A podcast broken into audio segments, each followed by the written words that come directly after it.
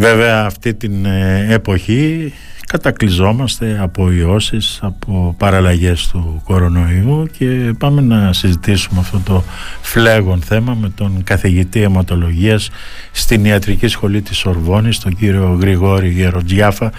Κύριε Γεροτζιάφα, την καλημέρα μας από το Ηράκλειο.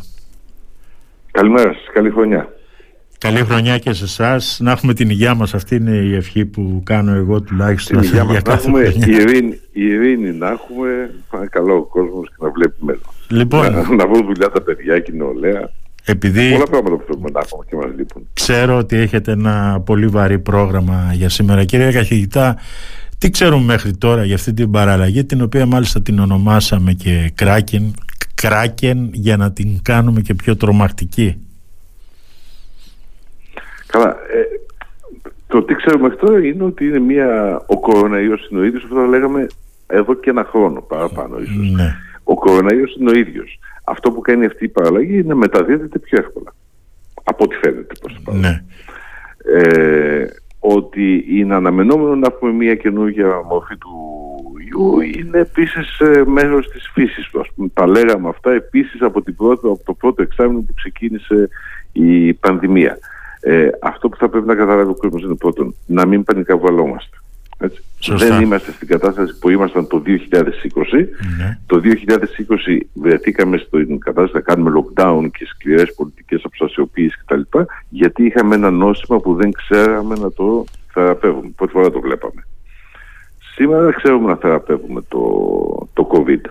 Ξέρουμε να προφυλασσόμαστε από το COVID και έχουμε εμβόλια αποτελεσματικά και ασφαλή με κεφαλαία γράμματα αυτές τις δύο λέξεις οι Ναι. οποίες, τα οποία μας προστατεύουν και από την βαριά νόσηση αλλά και συμ- προστατεύουν σημαντικά και τη μετάδοση κυρίως ε, το να μην νοσήσει κα- βαριά επίσης κάποιος που θα έρθει σε επαφή με, σε έναν εμβολιασμένο που έχει τον ιό. Λοιπόν, όταν έχουμε αυτά τα τρία πράγματα, τα- τις τρεις ε, κατακτήσεις της επιστήμης στη διάθεσή μας, ε, καταλαβαίνετε ότι δεν έχουμε λόγους για πανικό. Το ότι βρισκόμαστε σε πανδημικά κύματα, η πανδημία θα συνεχίσει. Και αυτό πρέπει επίσης, επίσης να το βάλουμε καλά μέσα στο μυαλό μας, ανεξάρτητα το τι λένε οι πολιτικοί του marketing, ας το πούμε, ε, ότι τελειώνουμε την πανδημία. Τελειώσαμε, περάσαμε μάλλον την κρίση της πανδημίας, το πρώτο κείμενο της, την κρίσιμη φάση. Έτσι. Γιατί τότε, ξαναλέω, δεν είχαμε τα εργαλεία, τη γνώση, την εμπειρία. Τώρα που τα έχουμε όλα αυτά είμαστε στη χρόνια φάση. Δηλαδή τι χρειαζόμαστε, χρειαζόμαστε ένα σύστημα που να τα βάζει όλα αυτά κάτω. Δηλαδή να ξέρουμε πού θα κάνουμε επιδημιολογική επιτήρηση, πόσο έντονα θα κάνουμε την επιδημιολογική επιτήρηση, να ξέρουμε θα φοράμε μάσκες το χειμώνα. Όχι μόνο γιατί έχει COVID, αλλά γιατί έχει και γρήπη και συγκητιακό ιό κτλ. Όταν είμαστε λίγο κρυωμένοι, θα φοράμε επίσης μάσκες και έξω, ανεξάρτητα μέσα σε κλειστούς ή εξωτερικούς χώρους. Όταν έχουμε κάποιον στο σπίτι μας που είναι κρυολο, έχει συμπτώματα κρυολογήματος ε, και παίρνουμε τα μέσα μαζικής μεταφοράς, θα φοράμε τη μάσκα μας μέσα στα μέσα μαζικής μεταφοράς. Έτσι γίνεται πια η οργάνωση. Το βασικό μας πρόβλημα, και σας λέω τώρα για τη Γαλλία, έτσι, είναι ότι ε, βρισκόμαστε πια σε μια καινούργια φάση όπου τα λοιμώδη νοσήματα αυξάνονται σε αριθμό, δηλαδή από εκεί που είχαμε 100 να το προσχηματικά, με το COVID έχουμε 101 και το COVID είναι δύσκολο Σωστά. ε, νόσημα. Εντάξει, λοιπόν, δεν είναι γρήπη. Κάτι σαν νοησίες που λέγανε διάφοροι από την αρχή της πανδημίας ότι είναι μια γρήπη ισοδύναμο της γρήπης κλπ. έχουν διαψευστεί παταγωγός. Εκεί στην Ναι. γρήπη τα ακούσατε πάρα πολύ αυτό το παραμύθι. Το έχουμε ακούσει Λοιπόν, πολλές φορές. Και είναι παραμύθι. Είναι παραμύθι που φτιάχτηκε για πολλοί άλλοι διαφορετικούς λόγους, κυρίως για την, ε, ε, λειτου- πώς το λένε, την ε, λειτουργία των ασφαλιστικών συμβολέων που φτιάχτηκαν στην Αμερική με βάση τη γρήπη. Αυτός ήταν ο λόγος. Μάλιστα. Λοιπόν, δεν είναι γρήπη το COVID. Δεν πρέπει να το έχουμε να πάθουμε COVID και πρέπει να εμβολιαστούμε. Όταν τα έχουμε αυτά, τι μας ενδιαφέρει πια, μας ενδιαφέρει πως αφού έχουμε λοιμώδη νοσήματα που κυκλοφορούν, να έχουμε και νοσοκομεία ή σύστημα υγείας που μπορεί να απορροφήσει και να προσφέρει υπηρεσίες σε αυτούς τους ασθενείς. Που μπορεί να είναι ο καθένας από εμάς. Ναι. Και εκεί είναι το πρόβλημά μας σήμερα. Έχουμε περάσει από την κρίση της πανδημίας στην κρίση των συστημάτων υγείας. Τώρα σας το λέω τώρα στη Γαλλία. Ναι. Βρισκόμαστε δηλαδή σε μια κατάσταση χειρότερη από ό,τι είμαστε το 2020, πριν ξεκινήσει η πανδημία, 2019. Εκεί είναι το πρόβλημα. Κύριε καθηγητά. Πώς θα το λύσουμε το πρόβλημα είναι μακροπρόθεσμη, είναι μεσοπρόθεσμη πολιτική. Κύριε Οι καθηγητά, πολίτες τι έχουν να κάνουν. Ναι. Συγχω- Συγχωρέστε με για την ερώτηση αυτή, μπορεί να σας φανεί και αφελής.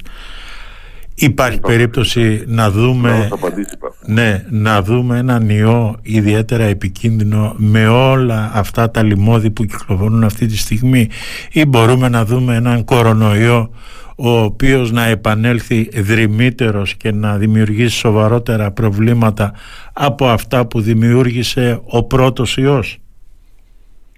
Για κοιτάξτε λίγο την εμπειρία, να, κοιτά, να δουν οι ακροατές για να καταλάβουν τι σημαίνει. Το ότι υπάρχει περίπτωση να πέσει ο ουρανός στο κεφάλι μας που λένε εδώ οι γαλάτες, πάντα ναι. υπάρχει. Ναι. Πάντα υπάρχει μια περίπτωση να πέσει ένα μεταβλητή, να την αχτεί η γη στον αέρα και να τελειώνουμε. Υπάρχει το έργο του Don Look που το περιέγραφε αυτό. Ναι. Αλλά δεν είμαστε σε αυτό το σενάριο. Εντάξει. Ακόμα και σε, αν δούμε λοιπόν την εμπειρία μας με τον κορονοϊό, ότι ξαφνικά εμφανίζεται ένα θανατηφόρο νόσημα, το οποίο μεταδίδεται αερογενώς και το οποίο θανατηφόρο αυτό νόσημα δεν πεθαίνει ο άνθρωπος επειδή παθαίνει μια πνευμονία, παθαίνει, πεθαίνει γιατί παθαίνει θρόμβωση μέσα στο πνεύμονα του. Στην το ξέρετε, ο πρώτος άνθρωπος που πέθανε στην Ελλάδα είχε πεθάνει από COVID, ήταν από θρόμβωση, ένας Γερμανός ναι. τουρίστας. Ναι. Έτσι. Λοιπόν, η θρόμβωση είναι πολύ κακό πράγμα, το έχω πει πολύ, πάρα πολλές φορές. Και εσείς λοιπόν, έχετε και ειδικότητα από ό,τι ξέρω στις θρομβώσεις. Δουλειά μας, εμείς είναι να κάνουμε ναι. τις θρομβώσεις. Ναι. ναι. Λοιπόν, ένα τόσο δύσκολο νόσημα μέσα σε τέσσερις μήνες κυριολεκτικά. Τέσσερις μήνες. Μη σας πω και δύο στα μέρια, στα εξειδικευμένα κέντρα. Μέσα σε τέσσερις μήνες μάθαμε να το γιατρεύουμε και να το αντιμετωπίζουμε. Στο δικό μας το τμήμα, όταν ξεκινήσαμε, είχαμε 60, το Μάρτιο του 20 είχαμε 60%-70% θνητότητα. Μέσα σε 1,5 μήνα η θνητότητα έπεσε στο 30%. Αυτό σημαίνει ότι οποιοδήποτε χειρότερο σενάριο και να εμφανιστεί, για να μην γίνουμε μελλοντολόγοι, που εγώ δεν νομίζω να έχω στην καριέρα μου δει χειρότερο από αυτό του, του COVID, συν του AIDS. Ναι. Μην ξεχνάμε το πώς εμφανίστηκε το AIDS και τι, και τι δυσκολία υπήρχε στην αρχή. Τώρα οι άρρωστοι με AIDS ζουν, είναι μια χαρά νοοφυσιολογικοί άνθρωποι, ερωτεύονται, κάνουν σεξ, ό,τι θέλουν να κάνουν. Χωρίς να έχουν κανένα πρόβλημα με τα χρόνια που έχουμε. Το ίδιο πράγμα έχουμε με το COVID. Έχουμε καταφέρει να μεταφέρουμε τον, να μετατρέψουμε τον καρκίνο σε πολλές μορφές καρκίνου σε χρόνια νοσήματα το να αρχίσουμε να συζητάμε και να φοβόμαστε άμα θα βγει καινούργια μετάλλαξη, τι θα γίνει άμα ενωθεί ο ιός της γρήπης με το ιό του COVID και άλλα τέτοια σενάρια επιστημονικής φαντασίας είναι ζάμπα, άδικη, δαπάνη, φεάς, ε, ε, ουσία ναι. και ενέργεια ναι. και κυρίως παίρνει τον πανικό στον κόσμο. Τι χρειάζεται ο κόσμος να λέει; Ο κόσμος χρειάζεται να λέει το εξής. Η επιστήμη προχωράει ραγδαία. Χρειαζόμαστε να εφαρμόζουμε τις κατακτήσεις της επιστήμης πολύ γρήγορα στην καθημερινή μας ζωή. Αυτό λέγεται σύστημα. Άρα αντί να φοβόμαστε λοιπόν το καινούριο ιό ή το καινούριο θαύμα να περιμένουμε, έχουμε την επιστήμη, έχουμε τους ανθρώπους που μπορούν να την εφαρμόσουν, χρειάζεται να εφαρμοστούν και αντίστοιχες πολιτικές έτσι ώστε ο μέσος πολίτης να μπορέσει να κερδίσει από τα κέρδη της κατάσταση επιστήμης. Αυτό είναι όλο. Μάλιστα. Δεν χρειάζεται πανικός. Υπάρχει περίπτωση του χρόνου, ας πούμε, το 2024 ή ακόμα και μέσα στο 2023 να υπάρξει ένα, ένα ετήσιο εμβόλιο κατά του COVID και να μην υποχρεώνεται ο κόσμος που πολύ καλά το ξέρετε και εσείς στην Ελλάδα δεν υπάρχει εμβολιαστική κουλτούρα να το κάνει όπως ετησίως όπως γίνεται αυτή τη στιγμή το αντιγρυπικό εμβόλιο να μην αναγκάζεται ο κόσμος δηλαδή να κάνει τρία και τέσσερα εμβόλια το χρόνο Καλά, δεν είμαστε στα τέσσερα εμβόλια το χρόνο. Μην, μην υπερβάλλουμε. Είμαστε περίπου τώρα αυτοί, είμαστε στα δύο εμβόλια με δυόμισε.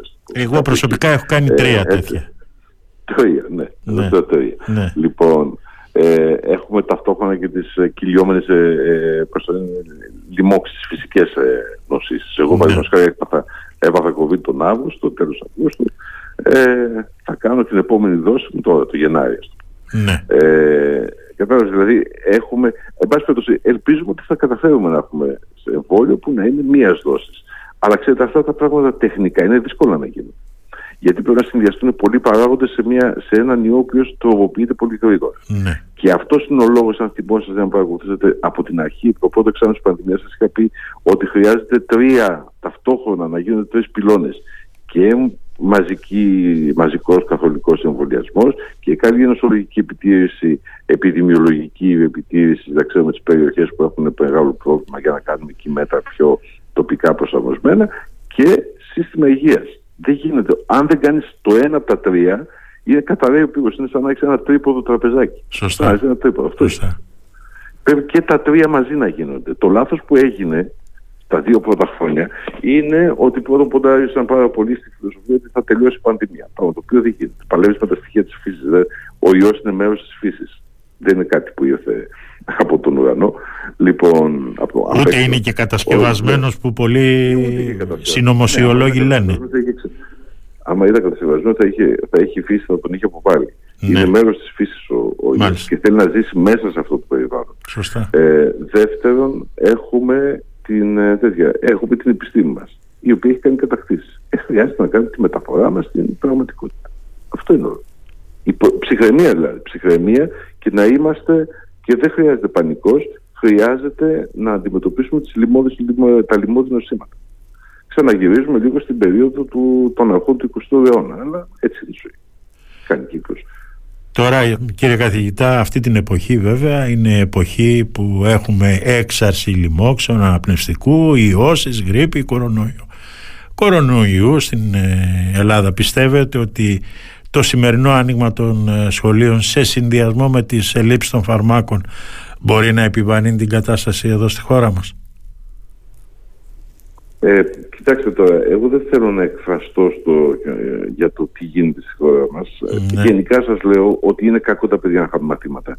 Και ξαναλέω, η βασική διαφορά, θυμόσαστε εγώ ήμουν από τους πιο ας πούμε, ε, όταν αντιμετωπίζαμε το πρώτο, το πρώτο κύμα του κοροναϊού, υποστήριζα το να γίνει της, ε, σκληρό lockdown. Στη συνέχεια κάθε φορά που προχωρούσαμε με βάση την επιστημονική γνώση, τόσο χαλαρότερα, χαλαρότερα γινόμαστε στην αντιμετώπιση, στην εφαρμογή των μέτρων αποστασιοποίησης. Σήμερα τα εργαλεία που έχουμε σε ατομικό επίπεδο είναι οι μάσκες. Δεύτερο εργαλείο είναι η αρέωση του κόσμου μέσα στα μέσα μαζικής μεταφοράς. Τρίτο είναι ο καθαρισμός του αέρα μέσα στις τάξεις. Όταν τρέχεις αυτά τα πράγματα δεν μπορείς να πεις να κλείσει τα παιδιά να μην πάνε σχολείο για να μην έχουμε, για να μην έχουμε Έξαρση. του ιού. Ναι. Και έξαρση. Αν δεν έχεις κάνει τον backup από πίσω από τα νοσοκομεία για να υποδεχθούν τους αρρώστου οι οποίοι θα αρρωστήσουν αντικειμενικά και να τους εφαρμόσουν τα πρωτόκολλα τα θεραπευτικά που, έχουμε, που έχουν βοηθήσει, που στην ουσία γιατρεύουν αυτούς τους αρρώστου, τότε έχεις πρόβλημα. Αλλά δεν είναι πρόβλημα σε σχέση με τον ιό και την πανδημία. Έχεις πολιτικό πρόβλημα γιατί δεν έκανες πέντε πράγματα που πρέπει να κάνεις. Αλλά αυτό είναι άλλη τάξη ζήτημα. Έτσι, που, στο οποίο δεν έχω και τα δεδομένα και τη γνώση για να σου πω. Αυτό καλύτερα τα ξέρουν οι συνάδελφοι στην Ελλάδα. Αλλά από θέση αρχής η απάντηση είναι ότι εφόσον έχω καλύψει τα νότα μου, δεν κάνει να εκθέτω στα παιδιά στο να μην πάνε στο σχολείο και να μείνουν στο σπίτι. Μάλιστα. Αυτή τώρα η καινούργια η παραλλαγή του κορονοϊού είναι η τελευταία μου ερώτηση κύριε καθηγητά για να μην σας απασχολώ και άλλο. Ναι, Αυτή η τελευταία παραλλαγή έχει φτάσει στην Ευρώπη, έχετε τέτοια πληροφόρηση, έχει φτάσει στην Ελλάδα; Κοιτάξτε, το, το στην Ελλάδα δεν γνωρίζω. Στην Ευρώπη, ναι, εμείς έχουμε ένα, μια, ένα alert από την διοίκηση της Αστράς η οποία λέει ότι πρέπει ότι ψάχνουμε συστηματικά τις καινούργιες μεταλλάξεις που εμφανίζονται. Μάλιστα. Θα φτάσεις, προφανώς θα φτάσεις. Γιατί ε, όλη ναι. αυτή η κατάσταση είναι σουρωτήρη. Ε, δεν ναι. μπορεί να κλείσεις. Ε, ναι.